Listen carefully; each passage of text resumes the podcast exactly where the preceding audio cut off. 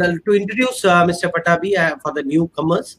Uh, he's uh, no, a chartered accountant by profession and qualification, and a writer by passion, and a teacher by accidental choice. No, he, uh, you, we will have to wait to listen to him and understand why he mentioned as uh, accidental choice.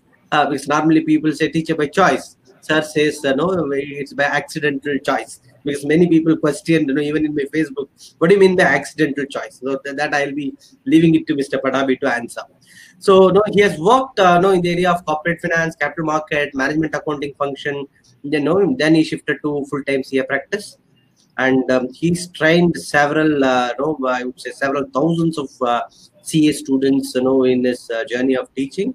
And no you you go you go you meet any ca definitely you know uh, there, will be some or the other way touched by uh, mr pattabhi and this academy in the past. So he's been uh, featured in several paper newspapers magazines because he's one of the you know uh, uh, strong author uh, he has co-authored the you know strategic financial management book of ICAI uh, recommended book. And uh, he's uh, authored our ICT Academy's A Few Good Men. and no, he's also authored another maiden novel, Ticking Times. So he speaks in various forums across the globe, and we were happy to have Pattabhi in many of our forums. So with this, uh, now now, uh, now we have crossed the 2,000 participants. I think you know, with uh, not wasting much time, I will request Mr. Pattabhi to take uh, forward the session. Uh, with one uh, note to all the participants, you must have a pen and paper with you. So I will give you next maybe to know five to six seconds.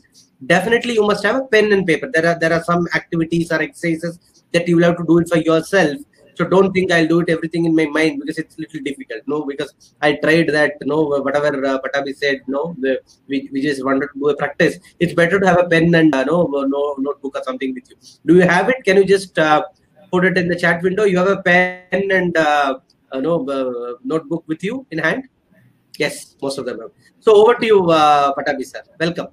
Welcome. Thank you, Anbu, and good evening to all of you ladies and gentlemen.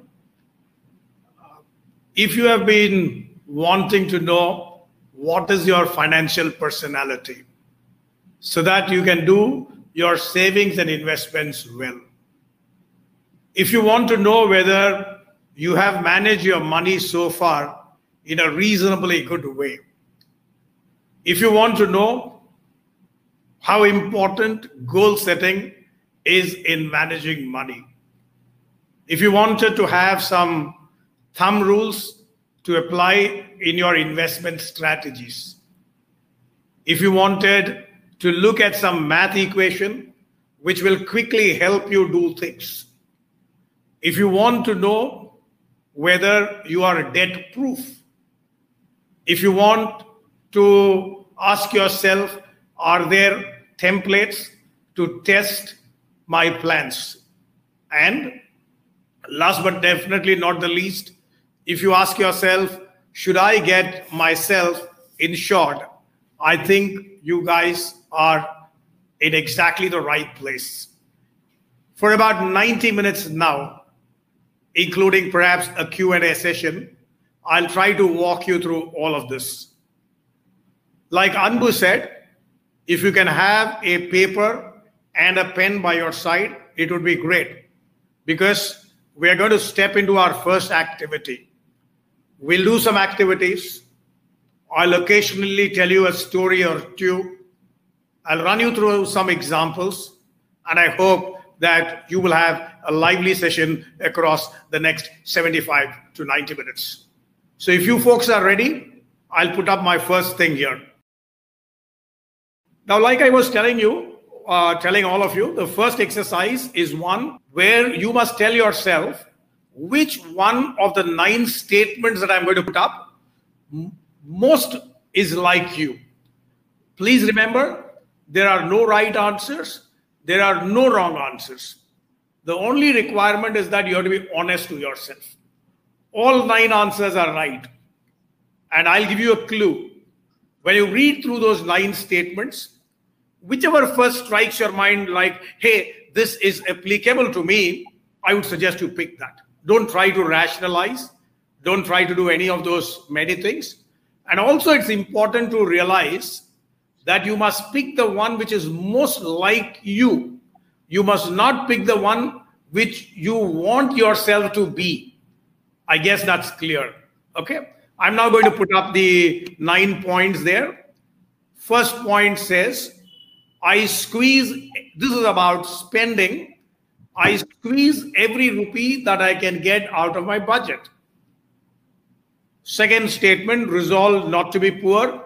Whatever you have, spend less. That incidentally is a quote from Samuel Johnson. Three, I'm very careful shopper and I love using discount coupons. I buy quality and rely on brand names. I save 10% of my income. Six, I like to pamper myself with little things. Occasionally, I would like to go somewhere have something that I normally don't take because I want to enjoy the moment. I love to splurge, throw money once in a while. Once in a while, I would like to go to the mall, spend money left, right, and center without even having a shopping list. My credo is life is short. Let's enjoy it. Let's have the dessert first. Nine, I spend every rupee I get. Now, you could read these nine statements again and then decide as to what best suits you. What is it that has actually described you? I'll repeat you must select what is it that you think describes you, not what you want to be in the future. And you have to select only one of these nine. But what if I I, I select two, sir? Because uh... no, you have to select only one. The operative word there is best describes you. So best is only one. Okay it's good to see. You know, people have even uh, know, uh, felt free to just put it in the chat window what according to them they are. Oh, wonderful. Uh, how many of them have done that? Because I'm not able to see the chat box many, here. Many. Many. Yes, uh, yeah. All right. Does that mean I can go to exercise 1B? Thank you, sure. Shall I? Yes, I think almost everyone has chosen. All right. I'll, I'll go on to exercise 1B. Like this, there are going to be nine items that are going to pop up on the screen. That is about risk appetite. So please read this. Choose a number that best describes how you feel about financial risk, about monetary risk. Underline the word monetary or financial risk. The most important thing about money is to keep it safe. A bird in hand is worth two in the bush. Old English proverb. Risk taking often worries me. I'm generally conservative when dealing with risk. Sometimes I take risk, sometimes I play safe. It's like someone stepping out of the cricketing crease to hit a six sometimes, and sometimes staying back to defend. I'm generally aggressive when dealing with risk. Sometimes I take risk on impulse just for the heck of it. I move there and take a risk. I take big risk, but I choose it very, very carefully. I'm open to taking a lot of risk for the chance of a big gain. So, one of these nine, which best describes you, you must select one number. For example, I might select four. I'm not prompting you, I'm just telling you that you need to pick one number. I might possibly select four. Uh, you people have done? Looks like many of them have put in their uh, chosen number. number. Wonderful. So you have one number in question or exercise 1A, your one number in exercise 1B. And like Anbu told you at the beginning, this is by far one of the most important parts of the conversation that I'll have with you today. I now want you to take a look. I now want you to take a look at a picture that is going to come up on the screen. Here it is. There is the horizontal axis, better known as the x axis. There is the vertical axis, better known as the y axis. The answer, the number that you picked in exercise 1A and the number that you picked in exercise 1B mentally or on that or on that uh, screen of your laptop plotted there 1A and 1B. For example, if in 1A my number was say 5 and in 1b my number was 4, then I have to put an X mark where 5 on the x-axis and 4 on the y-axis meet. I'll show you I'll show you an example a little while from now, but I first want you to put out whatever is the intersection. Question number 1A on the horizontal axis, 1B vertical axis, the point where they intersect. For example, my 5 comma 4 intersects into a rectangle called workaholic. There are nine rectangles. Sorry, there are four rectangles and there are four triangles. The dimension is not important. That something is a rectangle, something is a triangle is not important.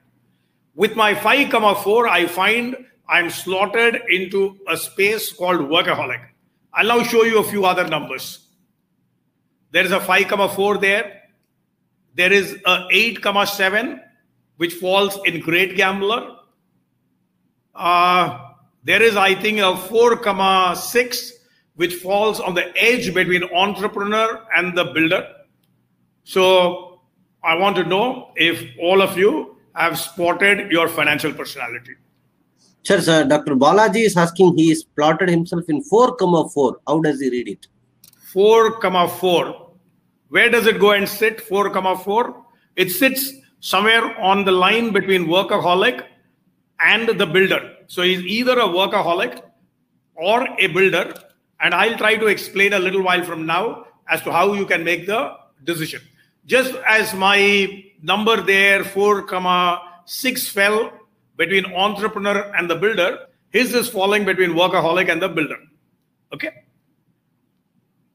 Uh, anybody else has a question? Okay, so every everybody are feeding in their numbers instead. No, as uh, Pattabhi sir said, if you can uh, no plot your number and find what personality you are and feed your personality in the chat. That will give you that you're very you're, absolutely you're right. Not then don't just feed the number then we also will get a sense of whether I've made myself clear about the eight personalities. And don't worry, don't worry. Suppose you are turning out to be a champion saver. Don't think that's bad. Warren Buffett went through this.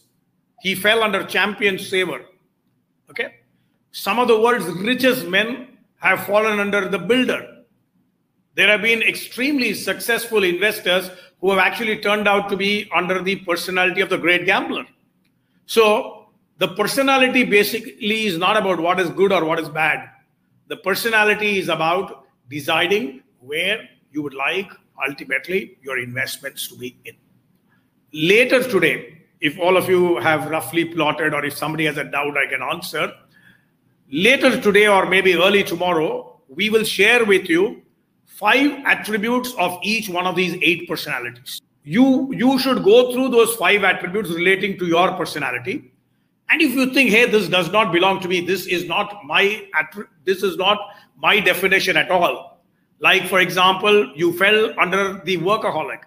But when you read the builder sorry when you read the attributes you think you're the builder. Please go with the builder. Please decide that you're a builder. Now, some of you will have this wonderful question, very right question, the kind of question that popped in my mind as well when I first went through this. Is that can one question, one question here and a one question there, define something as complex as a personality? The answer is yes. These are not questions that have been prepared by me. These are the questions that any certified financial planner will actually uh, put any client through before he plans for his investment. And the United States of America, where this idea was first championed, says that in 80 to 85% of the cases, people who took the test agreed with their personality. Agreed with their personality. And those of them who did not agree with their personality, once they saw the attributes, then they told themselves, hey, I'm going to sit, I'm sitting in this personality. My objective, ladies and gentlemen, boys and girls, is to make you aware that it is important to know your personality type. My objective is not to get into an argument with you as to whether you are a study accumulator or whether you're a big spender. My objective is that you should be able to identify your personality, either bang bang with this or with the attributes that we'll share with you later. Uh, while today I will not be able to tell which financial personality should make what investment and in what percentage, I can assure you that the investment strategy patterns of people with different personalities are different. Okay. Uh, shall I move on? Yes. All right. I'm going to move to exercise number three. This is point number two that I had outlined earlier. If you remember, I began by saying, Would you like to know your financial personality? I now want to tell you that you now roughly know your financial personality. I then also told you, asked you, would you not like to know whether you have done well so far or not done well so far? And that's what the next exercise is going to do. Take a look at this. Forget about column four and five. Let's focus on columns one, two, three. Let's first focus on the first column. In which class interval do you fall in terms of work experience? If you have a work X of 10 to 15 years, you're in the third class interval. If you've been working for more than 20 years, you're in the fifth class interval. If you've been working only for zero to five years, you're in the first class interval. And when I say work experience, I mean only your work experience, not the spouse's work experience. Okay. Uh, if you think that the investment in your place is made only by the spouse, then think about that percent. If you think that the investment is made both by you and the spouse with your earnings, then aggregate your experience years to arrive at your position. Like spouse has three years of experience, you have six years of experience then you will form under the second class interval. Uh, maybe some of you can put on the chat box whether you've identified your class interval. Anbu can then give us a thumbs up as to whether you've got those class intervals with you. Yes. All right. Now, the feeding, the two class, three class, and all. Okay. Second class interval, third class interval. Okay. Uh, now, the next important thing is for you to identify what is your net worth. Now you might tell me, hey, look, how do I know my net worth off my head? I need my auditor to tell me. You might say that. But I only want you to roughly have in your mind, just like you might know roughly how much money is in your pocket, roughly what is the value of your equity, what is the value of your mutual fund investments. I know both of these have tanked in the last two months. What is the value of your fixed deposits? What is the value of uh, uh, your gold that you've invested? the real estate that you have invested in, every one of them. Uh, if you say, no, no, no, I cannot find it out now, no harm. Tomorrow, this weekend, Saturday, Sunday, please do definitely work out your net worth. And from this list of assets, I must tell you, you must also subtract your liabilities, your credit card liability, your consumer loan liability outstanding, your home finance liability outstanding, subtract. Okay? You put out that number. You've got that number. Let's say, let's say somebody who is in the 10 to 15 experience bracket has a net worth of 60 lakhs, six zero. I'm just putting out a number just for us to understand. Next up, you must put what is your annual earning. Next up, you must put what is your annual earning. I was talking about the 10 to 15 category. I said his net worth is 60 lakhs. Suppose his annual earning is 15 lakhs. I don't know what your annual earnings are. To me and to you, I don't think that's material. Let's assume your annual earning is 15 lakhs. Then your target net worth is 15 into 575. In other words, we are saying that five years of your annual earnings must by now be your net worth. If your target net worth is 75 lakhs, and your actual net worth is 60 lakhs, it means that you have not done your investments well. But don't berate yourself. Don't be hard on yourself. You might have had a lot more financial responsibilities, a lot more commitments than what the average individual would have had. This is just to try tell you a ballpark estimate of where you stand. Suppose you are earning 20 lakhs you're in the 10 to 15 age bracket. The market value of your investment should today be 100 lakhs, 1 crore. If your actual net worth is 120 lakhs, 1.2 crores, pat yourself on your back. Tell yourself you have done a good job. Occasionally, it is also good to feel happy about what you have done. And if you're very happy, you feel comfortable today, go out and have a glass of drink. I don't mean uh, the hard drink, hot drinks. Pamper yourself with a glass of soft drink or with whatever chooses your taste.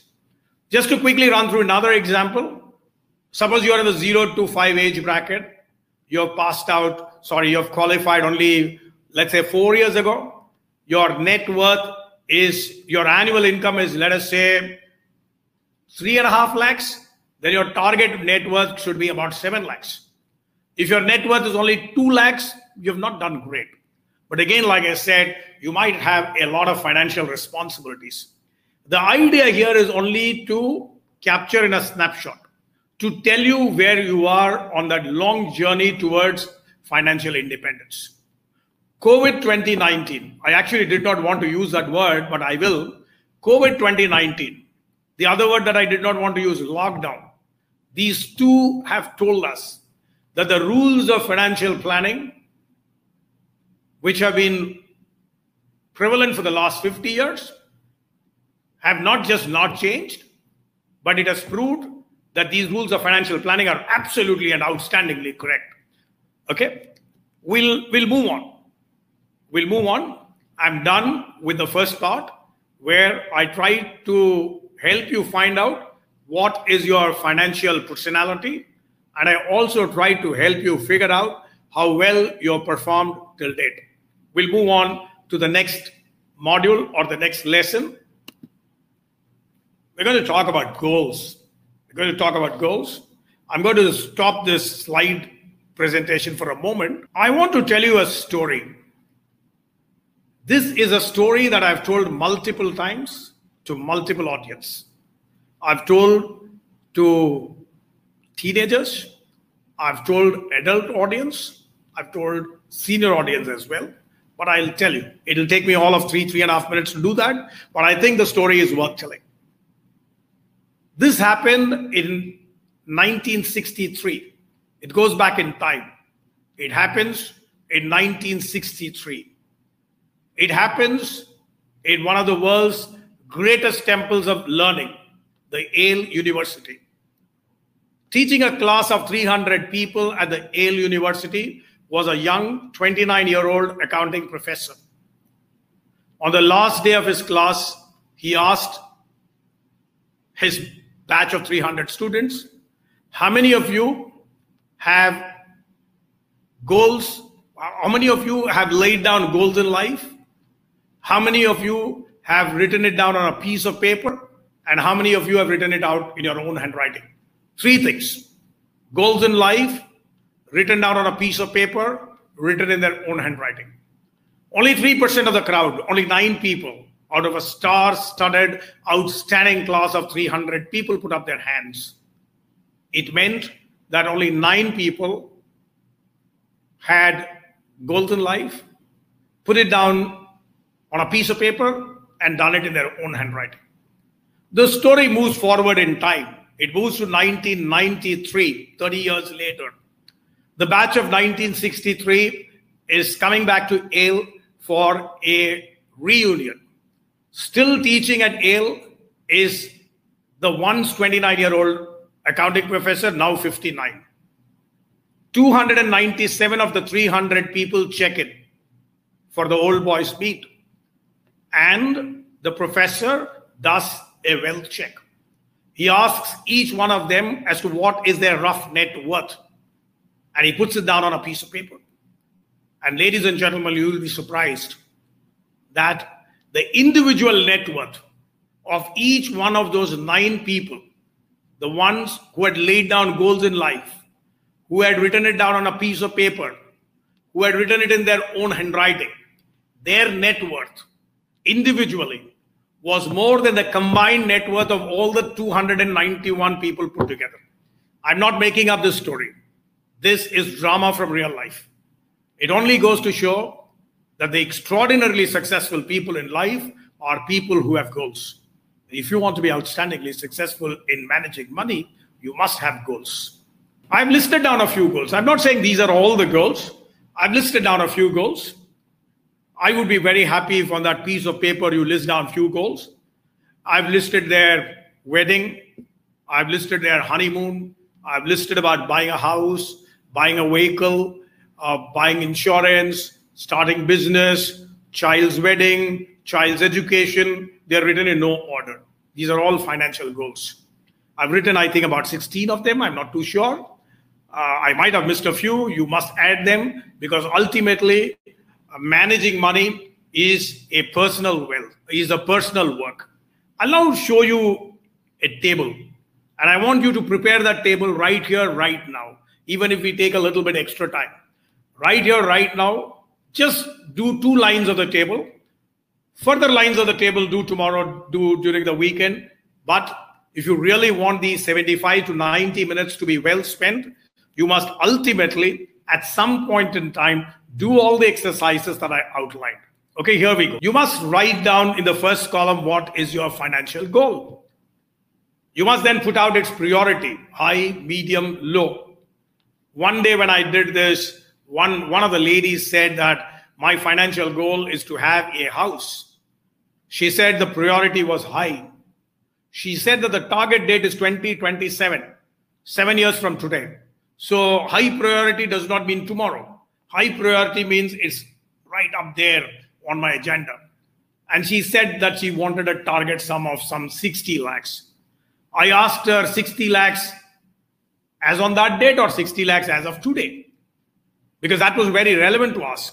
You must put down there what is your estimate of the money that you would want on that date. If you think you can't make that estimate, you can think in terms of what is its value today. So I want you to put down at least two financial goals. I want you to write what is the priority for you for that. By when do you want to achieve that, that uh, financial goal? And what is the target sum involved? Maybe I'll give you 60 seconds. Please put out two goals. So two goals uh, out of the goals that you have listed in the earlier slide are no, no, any, any two goals, anything which comes on the top of their mind, which might be the most important priority for them. Mine was just illustrative. So can, can I have uh, uh, something for the retirement? Retirement oh, goal? yes, retirement corpus. You can put out uh, that retirement corpus, high priority, target date 2030, target sum 3 crores, 4 crores, 5 crores, 1 crore. Okay, to buy a house and a car. Someone had said both. Okay, whatever. whatever yeah. Goal number one, house. Goal number two, car, like that. And my request is that over the weekend, please list down as many goals as you want. Believe me, what can not be imagined can never be achieved. I'm, and I'm not a motivational speaker. Okay. My point is very simple. If you cannot think that this can be done, it will never get done. So it's very important to put them out on a piece of paper.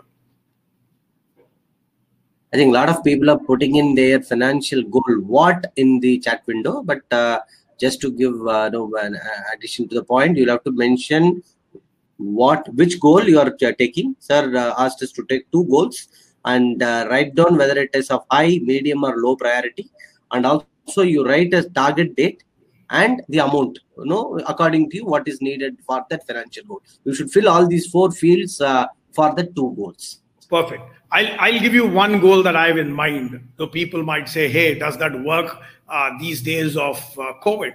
Uh, my financial goal would be to take a vacation to the to europe. To me that's medium term priority. Medium term priority. The target date is i might want to visit uh, europe by 2024 target some maybe 10 lakhs. I, I honestly have no clue, but from what I see in Thomas Cook, etc., uh, let me say I put aside 10 lakhs. Medium term priority would mean that if it does not happen, no, it's not going to hurt me very significantly, though I would love to invest in that experience of seeing Europe.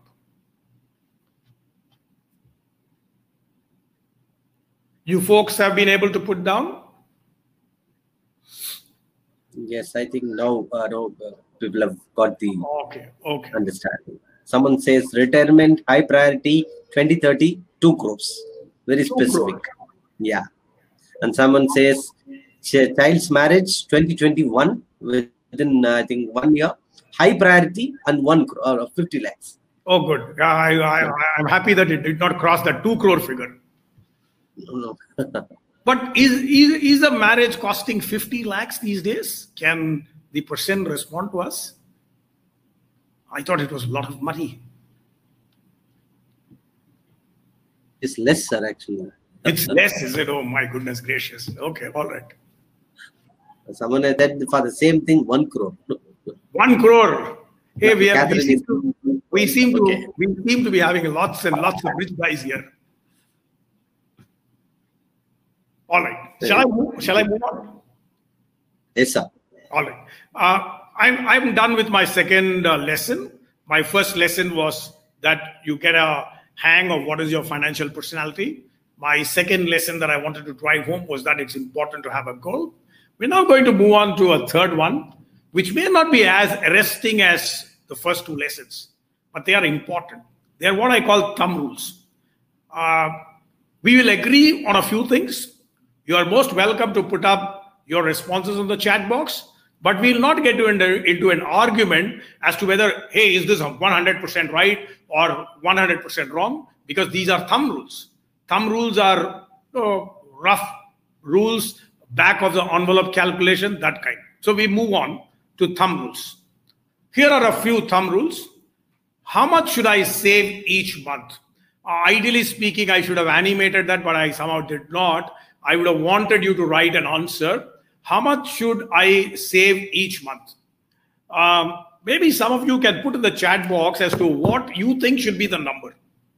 In the meantime, I'll try to pull out something in the chat Is it uh, for the goal what we had set in the earlier exercise? Can no, not that necessarily. Not necessarily. How much should I save? No, that part we can forget about it. That goal story is over. Okay. Now somebody is saying 3000. No, sir, I think his question is how much percentage of your income you should Yeah, save? I, I, I would request that you put out how much percentage of your uh, take home pay. Take home pay. Okay. There has been 20%, 25%, 25 to 30%. Somebody Ab- says 10%, 30%, etc. And there are a lot of people, uh, no, uh, I think, uh, say 20%. We should have, in 20%. fact, run a poll. No poll was available. If you would have told me, I would have run a poll and told you what is the. Okay. Yeah, that would have been a great idea. To run a poll would have been wonderful. Each one of these questions, we could have run a poll. Uh, maybe next time when we do, we will do that. Yeah, 50%. Somebody says 50%. Dr. That Kalaya. must, that guy must be a young guy. He's still not married. He's got Okay. into his uh, first job. Okay. He doesn't have 50%. any. No. No. Am I right? Would he like to respond to my statement? I think, uh, now let me, Kalayarsi Nagappan, now madam is saying uh, 50%. She will save So 50%. please, please Kalpata, Kalpalata says 50%. Is it, uh, Kalayarisi and Kalpalata? Kalpalata, 50%. This is, 50%. are you able to achieve that kind of saving? Maybe there, uh, no, uh, uh, someone else in the home is also. Absolutely. There That's, a chance, right? that's, true. that's true. But uh, major- majority of them are talking about uh, uh, 10, uh, 10, 20, 25. No, someone says Actually- 90%, which I don't, uh, I don't think we Actually- anybody it's possible. Actually, 10% is just too low in today's condition. My sense is that first line should be 20%. If you're planning to retire, you must up it a little more. Anyway, this is just a thumb rule. I'm going to go on to the second question, second thumb rule. Okay. It's going to come up now. I this is a multiple choice question, so you can. Uh, although we can't run up, we, we have forgotten to create a poll, but perhaps you can put it down there. How big should be my emergency fund? No, when earlier, no one one and a half years back, when I used to tell people at seminars that you must have an emergency fund, they would look at me, stare at me, ask me, "Have I gone nuts?" Today, COVID has told us that there are going to be layoffs, there are going to be pay cuts, and therefore, dipping into an emergency fund is important. How big should be your emergency fund? Three months, six months, twelve months, twenty-four months. So the emergency fund, you know, to be precise, uh, can you just give us uh, what what if I lose my job? Is it Exactly. emergency fund? I will tell you what is an emergency fund. Tomorrow, if I lose my job, uh, how long will it take for me to get another job? If it's going to be six months for me to get another job, whatever has been my standard of living should not be sacrificed for those six months. If normally I spend, let's say, one lakh a month, I must have six lakhs of emergency money, emergency money. So I used to tell people, because those were the times when job losses were not even thought of. I used to tell people you must have at least 12 months. And if you can have 24 months, it would be great. People used to tell I was being very conservative. Yes, I was very conservative. There's no two opinion about that. But like I like you rightly said at the beginning, the rules of financial planning are actually now opening up and telling us why it's also important to be conservative. So emergency fund would be the amount of money which you will dip in if you lose a job or if your business or your shop is closed out. I'll move on. I'll move on. If you people have put that out, I'm going to move to the third one. How much of my assets should be in equity? You can put some percentage. That means out of your net worth, how much money should be in equity? You can even write how much money is already in equity. When I say equity, I also mean mutual funds. And if you have not invested in equity and not invested in mutual fund, does not matter. Different people have different ideas about how to make their investments, and they've all been successful. Here I go. 80 years, 100 had to be corrected to 80, missed out. My apologies. How much of my asset should be in equity? 80 years minus your age. If you're 30 years, 50% of your money should be in equity. These are thumb rules. You can always do more, you can always do less. The more you age, the problem with equity market is that you can lose your money. And as you progress in age, if you lose your money, the ability, the mindset, and the inclination to get back that lost money can be significantly less. But if you're 25, if you're 30, and you lose all your money, you have an entire life ahead of you to catch up on. And historically, we have in India data beginning from 1979 to 2019, uh, 40 years of data we have. And historically, we have seen that equity has outperformed all forms of investment, save real estate at some points in time and gold at some points in time. If you pick up points of time, maybe equity, no. But if you look over a time horizon, it has been great. For example, in 2004, I know it's a long, long period back, when Dr. Manmohan Singh became the Prime Minister of India, equity stocks fell by half. And people said, hey, look, if, if the markets fall by half, even when this party has not gotten into government, imagine what will happen when they actually get into government. From 3,000 points, it went up almost 15 uh, it went up almost 10 times by the time he laid down office if not more so falls in equity market are opportunities for people to invest i'll move on i'll go to thumb rule number 4 how much debt should i have according to me your equated monthly installment should not cross 36% of your monthly income more significantly more than one third of your money lying in the form of mandatory monthly payments is not on. So maybe 36 is 38, it's all right. I myself have put 36. I wanted to, I, I always have in mind 33, one third of the money. But I put 36 because the way housing finance companies actually decide how much loan they can give you is that historically they used to do three years of your earnings. After these uh, IT companies came into the fore and lots of people had lots of money, real estate activity started building up and there was a lot of what should i say there was a lot of competition in the market people started letting four times five times six times etc safe is around 3 4 the 2008 global financial crisis which kicked off in the us kicked off in the mortgage market the home loan market because they were reckless in the way that they lent money so I would think that you should not borrow for an amount that is more than four times your annual earnings. Your EMI should not cross 36%. Uh, very quickly, uh, any questions are there at this point, Anbu? No, sir. I think now people are getting into the. Uh, no. Normally, We'll I don't buy any. Someone says normally I don't like buy anything using EMI. Is it wrong? I, I would think the purpose of EMI is important. I would think buying a house with EMI makes sense because if you're going to save and buy a house, it's going to take a lot of time. If you're someone who believes that a house is good, there are many people who say, no, fools build houses, wise men live in them. Okay, that's one point, one way of thinking. But if you think you must have a house of your own, I think borrowing to buy is good. But I would be absolutely against somebody borrowing consumer credit in order to buy a television. Maybe a car is also okay, but television, some of those other conspicuous consumption should not come from there. How much should I spend on my home? I think this we had covered a little while back. No, I, I had made a reference to that as well. So I'll skip this. I'll go to rule six. How much money will I need for retirement? Uh, those of you who are post your 50s, or those of you who are looking for early retirement, my rough thumb rule is that your pre-retirement expenses plus 10% or maybe plus 20% 1.2 times your pre-retirement expense is likely to be your annual expense. That multiplied by 20 would be the corpus.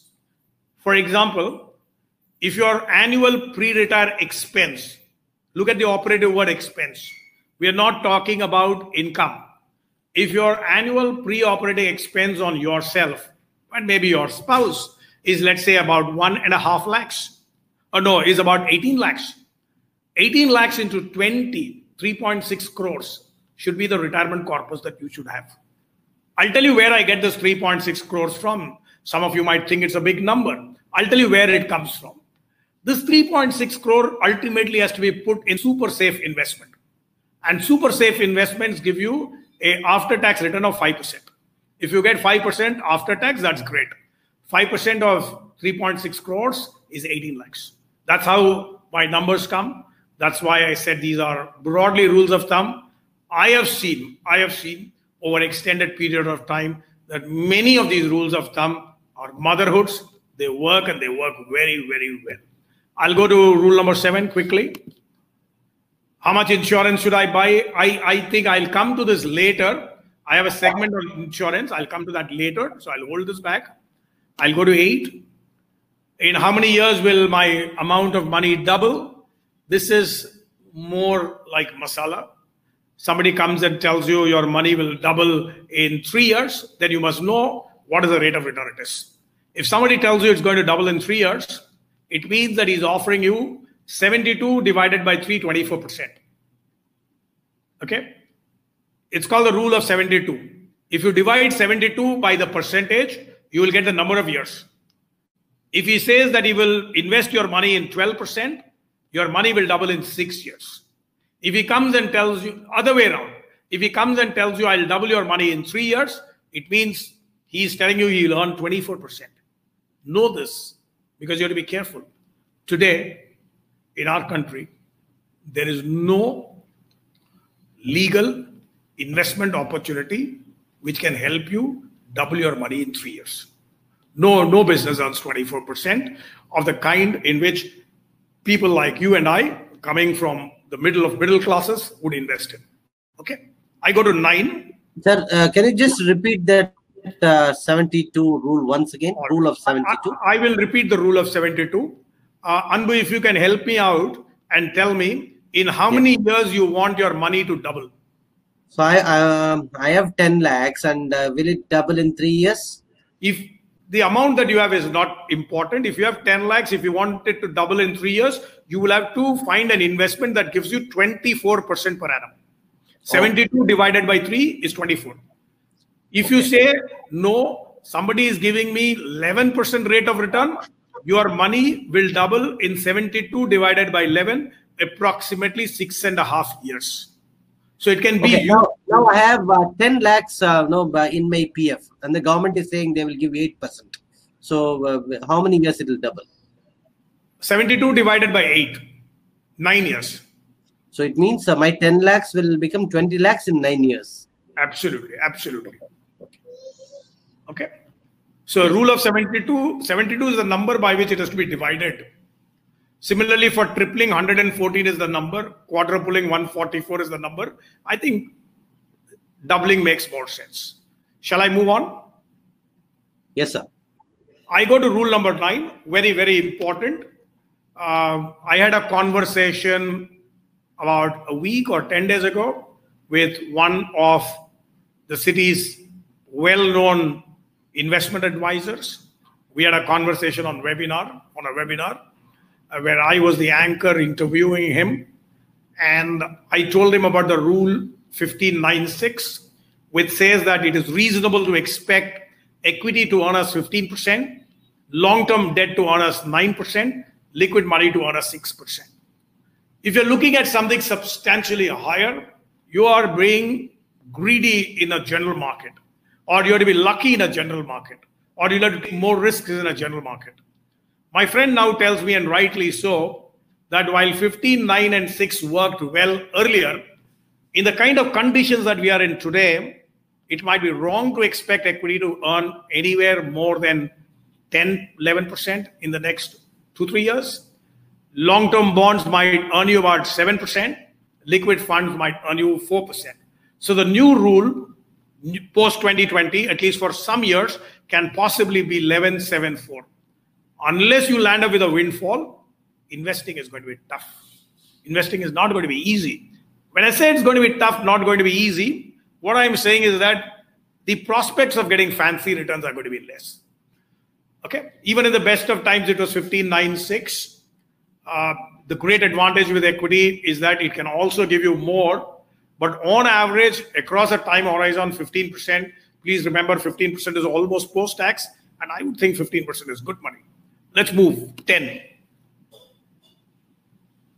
The first check, once you get your salary, is not to write the check to the grocery guy, is not to write a check to the domestic help.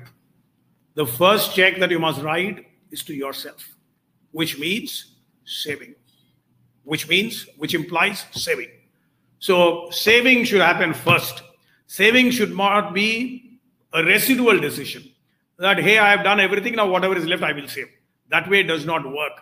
That way, you will not pick up financial independence. Trust me, as you progress in life, and given the fact that the joint family system in our country has, I don't want to use the word collapsed, is no longer the kind of firm favorite it once was. Getting financial independence being able to live by ourselves in our senior years without having to hang on on somebody else is very, very crucial. I go to my last two rules, and then we'll pick up a math equation. And time permitting, we'll look at something else and then do a closure list. How many cards should I have? Zero, one, two. Uh, people can post it on the chat. Do you Someone already posted saying, "No, I, I, I, I, I don't like credit cards. Is it wrong?" I'll answer that. I, I think that's a good point. I'll try to answer. I completely disagree with him or her, so I will answer that.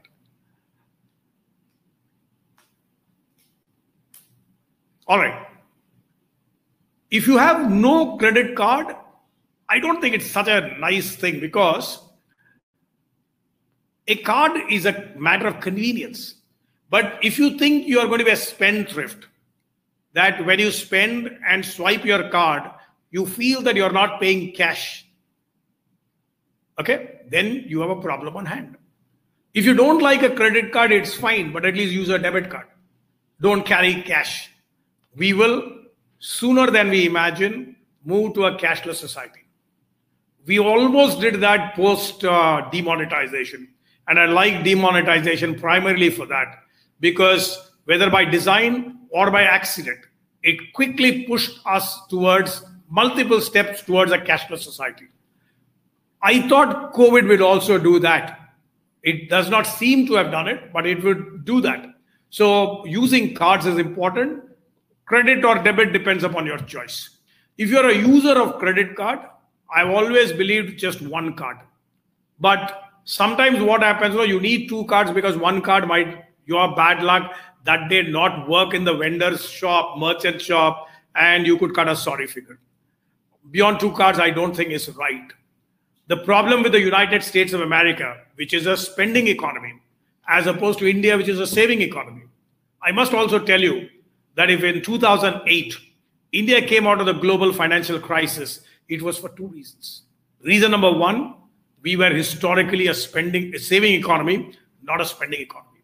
Reason number two, there were some outstanding heroes, the outstanding unsung heroes in the Reserve Bank of India, who never got the credit for their work, who stood there like the rock of Gibraltar to save us from an impending crisis. I don't want to talk about that more, but I merely want to tell you that having a couple of cards is fine. I go to my last rule of thumb retirement withdrawals.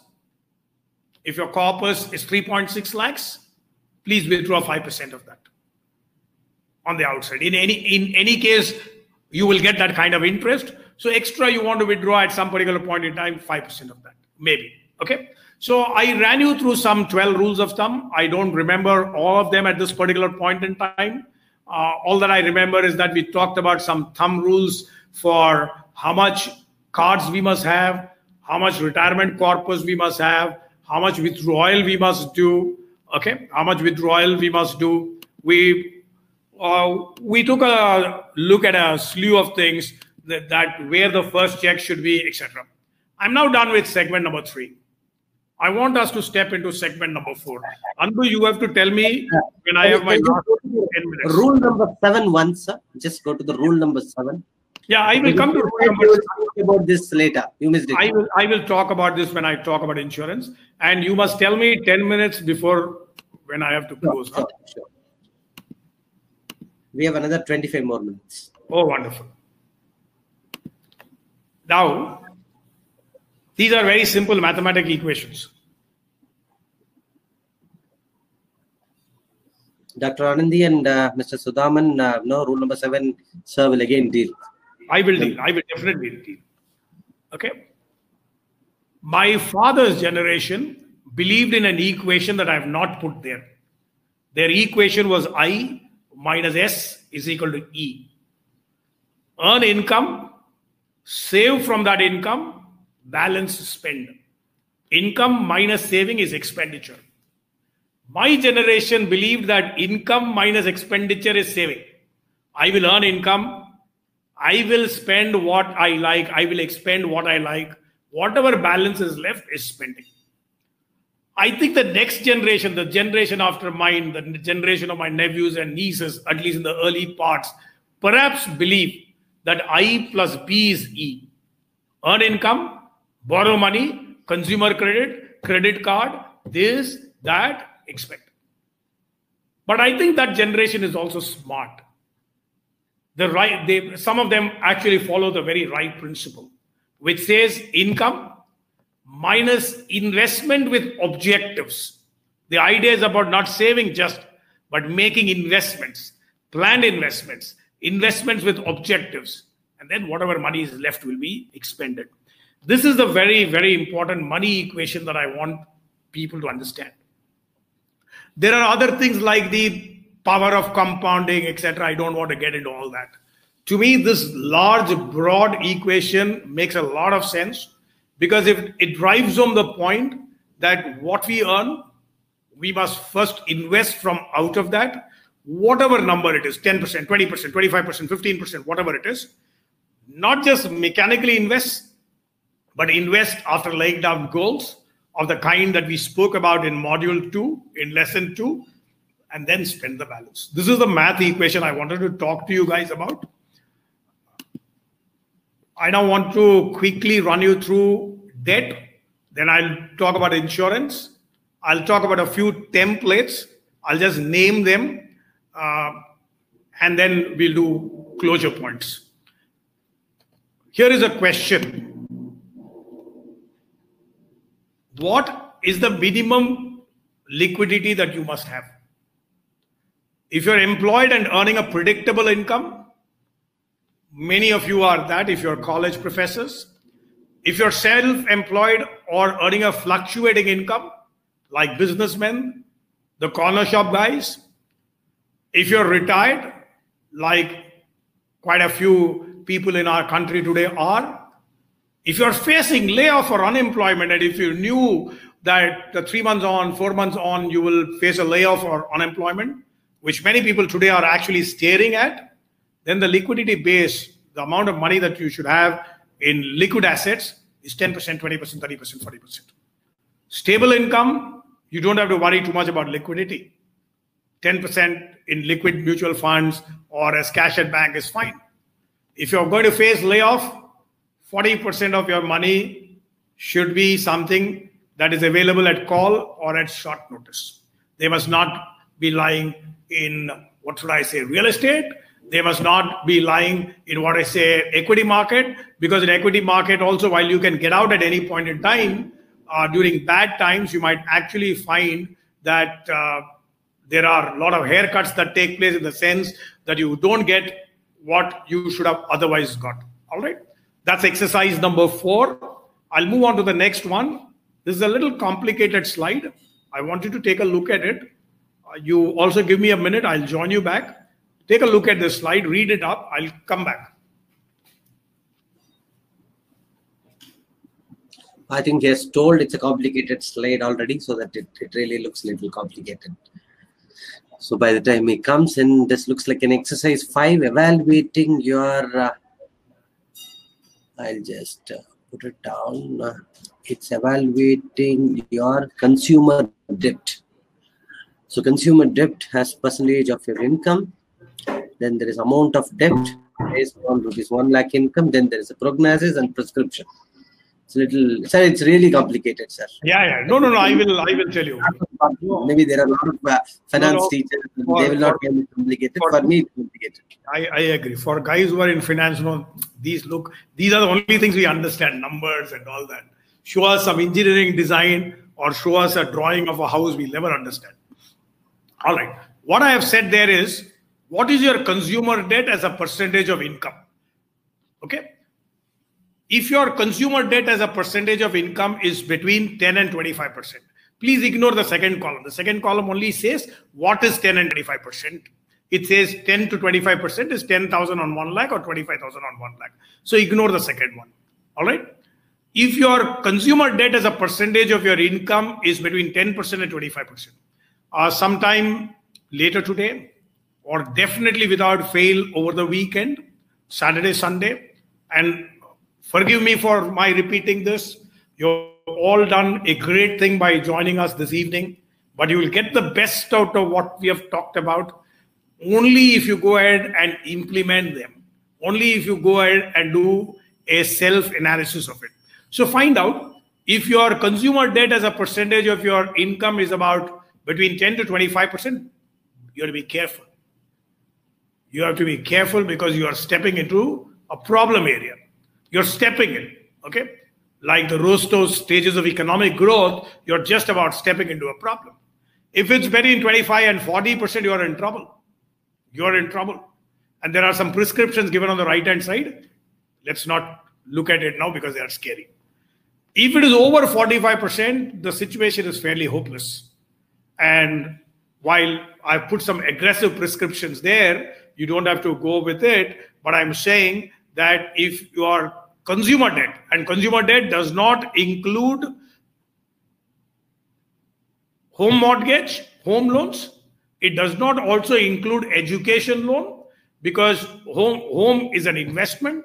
Education on a child is also an investment is also a huge investment because it is your responsibility to ensure that your child gets good education. Okay? So see where you fall under and try to move down the class interval. Be between 0 to 10%, that's the best. We are talking about consumer debt. If you want, I can tell you I have no consumer debt. I have my credit card, which of course I pay uh, every mandated day, notwithstanding the fact that the card company wrote to me multiple times during the last two months saying, Do I want to pay later? But I told myself if I have formed a habit, it's good to stick to that habit. Sir, anyway. the column two refers to uh, the monthly income or it's the whole repayment? No, no. Column two basically tells you what is uh, what is twenty percent, what is forty five percent. if Okay. your uh, income was 1 lakh. Yeah. Correct. If you are- the income there, we are talking only about annual income. So is car loan a consumer debt? A car loan is definitely a consumer debt because it does not, it is not going to generate future income. Home will generate future income. Education, though in today's scenario, you should not expect your children to uh, bail you up or to support you because that's at the heart of financial independence. Uh, but nevertheless, I would still think it's an investment because I, I know there are a lot of young boys and girls who have been extremely good to their parents. So, I'll move on. You are saying the loan or the education expenses are not consumer they are in investment. But uh, Yeah. no, an uh, example, a few example for consumer debt. Car loan is a consumer debt. Maybe if I buy a, uh, if I go, if I use my credit card and go for a tour for uh, one lakh rupee of visiting Taj Mahal, Absolutely. That is absolute consumer debt. If I go to Europe for my vacation using my credit card, that is consumer debt. Okay, few others like that, sir. Uh, Television, television is one. okay, Maybe maybe our audience they will put out. We will have some good ideas. You know they're asking some doubts. No, what are we, what are the debts uh, including consumer debts? Okay. Typically. So what are Uh, the consumer debts? If you can put something in the chat Yeah. window. I, I will tell you what are the consumer debts. You are asking me to No, no, you can you- you can tell few. Yeah. Consumer debt typically would be TV loans, furniture loan, anything that you want to do up in your home. Uh, you want to paint your home up and you have taken iPhone, iPhone. Somebody is putting iPhone. iPhone is very much a consumer loan. iPhone is a consumer loan. If, if you buy a iPhone, you have a right to buy a iPhone only if you have earned money to buy the iPhone.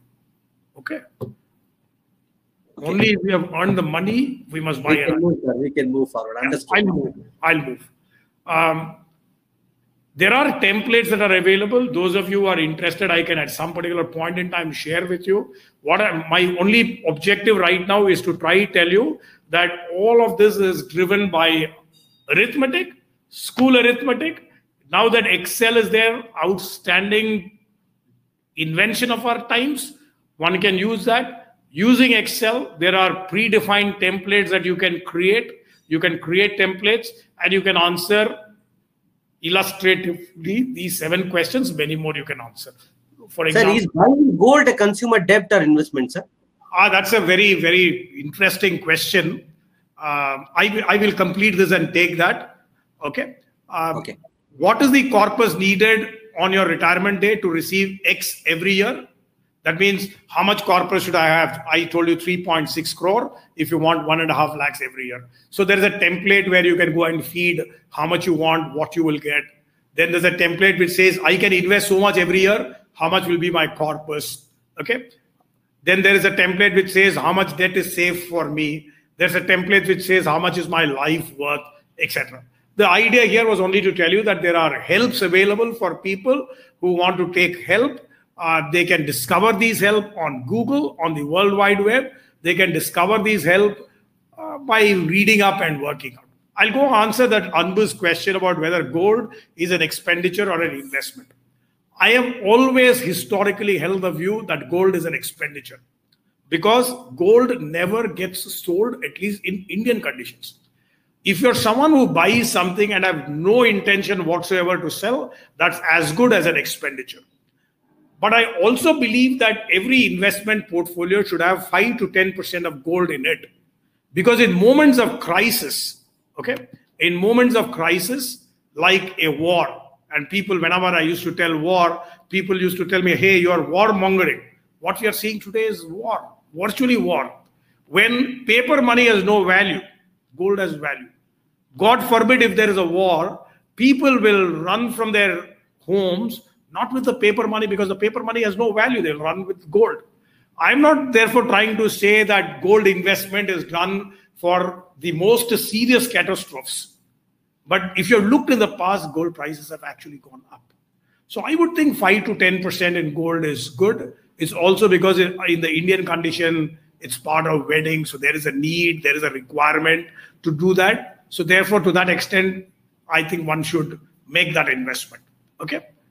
I'll go forward. I'm just moving to my last points. I think I must talk to you about insurance and then I'll close out.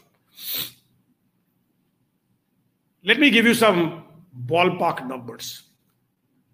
I should also tell you I don't sell insurance. I don't sell mutual fund schemes. I'm not a member of the National Stock Exchange. I have no axe to grind. Okay. Um, when one is, uh, first important thing is one must find out how valuable one is. For example, a guy who is 25 years old, who earns, let us say, 10 lakhs a year, or anybody, someone is 10, uh, earning 10 lakhs a year, and if you think that 8% is the investment earning potential, that means investments can earn about 8%, then your earning divided by 8% is your value. So there's a young nephew or a niece of yours who's earning 15 lakhs, 15 lakhs by 8%. I think 15 lakhs by 8% is about 180 lakhs. 180 lakhs is his value. As you grow older, as your income earning capacity comes down, your value of wealth, your value as an individual will also come down. In other words, we are trying to value an individual like we value a financial asset. Okay, how did I get that 1.8 crore? God forbid something happens to him, 180 lakhs into 8%, you, he will, uh, he, his household will earn the amount of money he's currently earning when one is young, one has not built in assets worth 180 lakhs. He might have built in asset worth only 30 lakhs. So for the balance 150 lakhs, he needs to take insurance, life insurance. But no, you can't take life insurance for 150 lakhs. Paying that premium itself will kill you. But the point is that you have to start towards it, plan towards it. And more importantly, the best insurance plan to take is a term insurance plan, not this with profit, endowment assurance, etc. Just like in motor vehicle, a motor vehicle insurance plan is a term plan. If nothing happens to your vehicle at the end of the year, the insurance premium is an expenditure. In almost much the same way, in a term assurance plan, if nothing happens to you in that year, the premium that you paid is gone. Or in that two years, the premium that you paid is gone. I would not like any one of us to mix up insurance, which is protecting you from a financial disability if something happens to you from investment. Insurance is about protection. Insurance is not about investment. Suppose your value now is 180 lakhs, say, and you've already created assets worth 250 lakhs. Then you don't need insurance. As people progress in age, what happens is their, their requirements, individual requirements come down. They would have already built in good amount of asset. So at that particular point in time, they must get out. But the most important thing, the one single most important thing, whether you agree with whatever I spoke to you across the last uh, one hour, 10 minutes or not, I don't mind. But the one most important thing that you guys will have to do is to make sure that you buy health insurance. COVID 2019 if anything, has shown that health insurance is absolutely important, whatever be the price. There can be nothing more disheartening than for an individual to go to a hospital, taking a near and dear one there, and then walking out of the hospital because he could not afford the treatment. Whether we like it or whether we don't like it, in our country, healthcare is expensive. In our country, the government does not take care of health there are many countries in the world where there are social security schemes towards that. India does not offer. India has obviously made a start. Um, I don't. I'm not able to offhand recall the scheme. Many of many people have called it Modi Care that applies for a section of the society, but it doesn't apply for all of us. It's absolutely and totally important that we buy health cover. Let me summarize let me summarize. I'm not summarizing, I'm quickly making out some closure points. Um, six closure points. Please have a wealth accumulation plan. When I ask people, do you want to have a wealth of 100 crore? People stare at me. They think I'm being vulgar. There's nothing vulgar about wanting to create wealth, so long as you create wealth the right way. Like I said earlier, until Unless you see something, you will not be able to strike it. I gave 100 crores just as an example. I know it's way, way off my reach as well. Uh, whatever number, have a wealth accumulation plan. Have a monthly expenditure and income statement right up to know where your money is going. Reassess your insurance requirement. I explained that to you a little while ago. Reassess your health cover. As you grow older, you will need more health cover. Very, very, very important. Prepare a will. There can be nothing more disastrous in life than people fighting over the money that you have left behind. There are some people who have a view that 50% of our wealth should go to charity, should go to philanthropy. I, I don't want to sit on moral judgment over it. You do whatever you want. It's all said and done your money. But do draw up a will. Drawing up a will does not mean, I repeat, does not mean that you are signing your death warrant. Whether you're 25, whether you're 30, whatever age you are, draw up a will. It can always be revised, it can always be updated. Save 20% min of your income and take care of the first one crore. When I said the first one crore, what I mean is the amount of money which you absolutely require if you have no job. Once that money is saved, one that money make sure is never lost. With the balance money, do whatever you like. Thank you very much, ladies and gentlemen. If you have any questions, I'll be very happy to answer them. Very much, sir. I think uh, no, it, it's really very informative. This uh, time is not sufficient. I think I've been getting a lot of uh, private messages uh, know, from some of the participants. No, it would have been good. It, it is a three-hour session. No, but uh, when when it is online, no, we, we had to. Un, un, shall, I tell you some, shall I tell you something? Shall I yes, tell sir, you please go ahead. It's uh, it's always good when somebody says no, it was short. Uh, it is always disappointing when somebody says, "Hey, it has been too long." So in one way, it is okay. okay, sir. Excellent, excellent. I, I think no, uh, some of the questions which people uh, earlier said, you know, that, that you answered in the last closing. Uh, no, uh, and uh, your comment on uh, investing in gold. Yes, there were a lot of uh, no, women working professionals. They were all keen in buying, accumulating gold should they look that as a debt or expenditure or no no no no, no, no let me make it uh, clear it depends on how we want to look at it see gold is bought historically as uh, a catastrophe investment that a war breaks out what do i do today people will say covid breaks out what do i do then there is another generation of people who say yes we must invest in gold because at least we as Indians have an emotional attachment to it. And for a long time, gold never went up. That is why it was never a part of the investment planners' roadmap. But if you look at the last 15 years, gold has earned money. It has earned 8%, 9% uh, across the last 15 years, which I think is pretty good. It's pretty decent for it to have earned. And given our social requirement that it gets passed from generation to generation, and I, I, and I do sincerely hope that 50 lakh reference was inclusive of gold. Okay, uh, moves from generation to generation. There is a need to buy that. That's why I said let's have five to ten percent gold there. Uh, I, am not definitely not against gold. Uh, you can buy hold five to ten percent gold in your portfolio. You can have physical gold, or you can buy gold under the exchange traded fund where you don't get the physical gold, but you participate in the upward and downward movement of gold prices so I, am not saying that I'm against it. So I think uh, that's what I wanted to indicate. Okay, fine, sir. Fine, sir. I think uh, no people were asking, is it okay to invest in uh, uh, no equities or mutual fund at this point? I don't know whether you'll answer. No, I will answer that. I will answer that.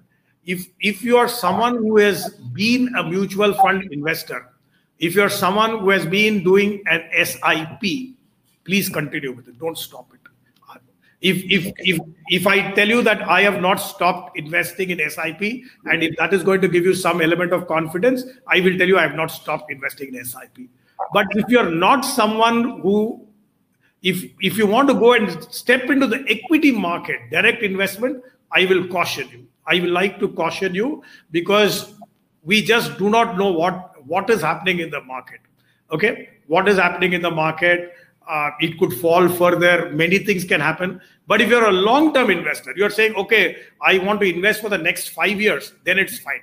But if you're saying that I want to you know, catch up on the volatility. One day it is falling, one day it is going up. All of us in the teaching profession, or most of, I think half of you are in the teaching profession, uh, and yeah. many of you who are in corporate India will not have the time, will not have the inclination, will not have the expertise to do it. Uh, we will be driven by greed, we'll be driven by fear. It is best to let a mutual fund manager manage your money. Okay, okay, excellent, sir. Now, someone is asking, no, should I continue to invest in this uh, PPF, the public uh, provident fund? Should I continue to save there? Is it okay to save there? I, I, I would still think it is good to save there because the it gives you the tax rebate and the interest is also tax free. Although there were there were reports in the media about uh, questioning its safety, uh, but my sense is that nothing bad can really happen if the government of India can step in and save a yes bank. A government of India will step in and save its own uh, what should I say its own problem. that's right. No, that's I think that answered some of the question where people were asking: Is it uh, is it safe to uh, know have fixed deposit? I think you have answered that. No.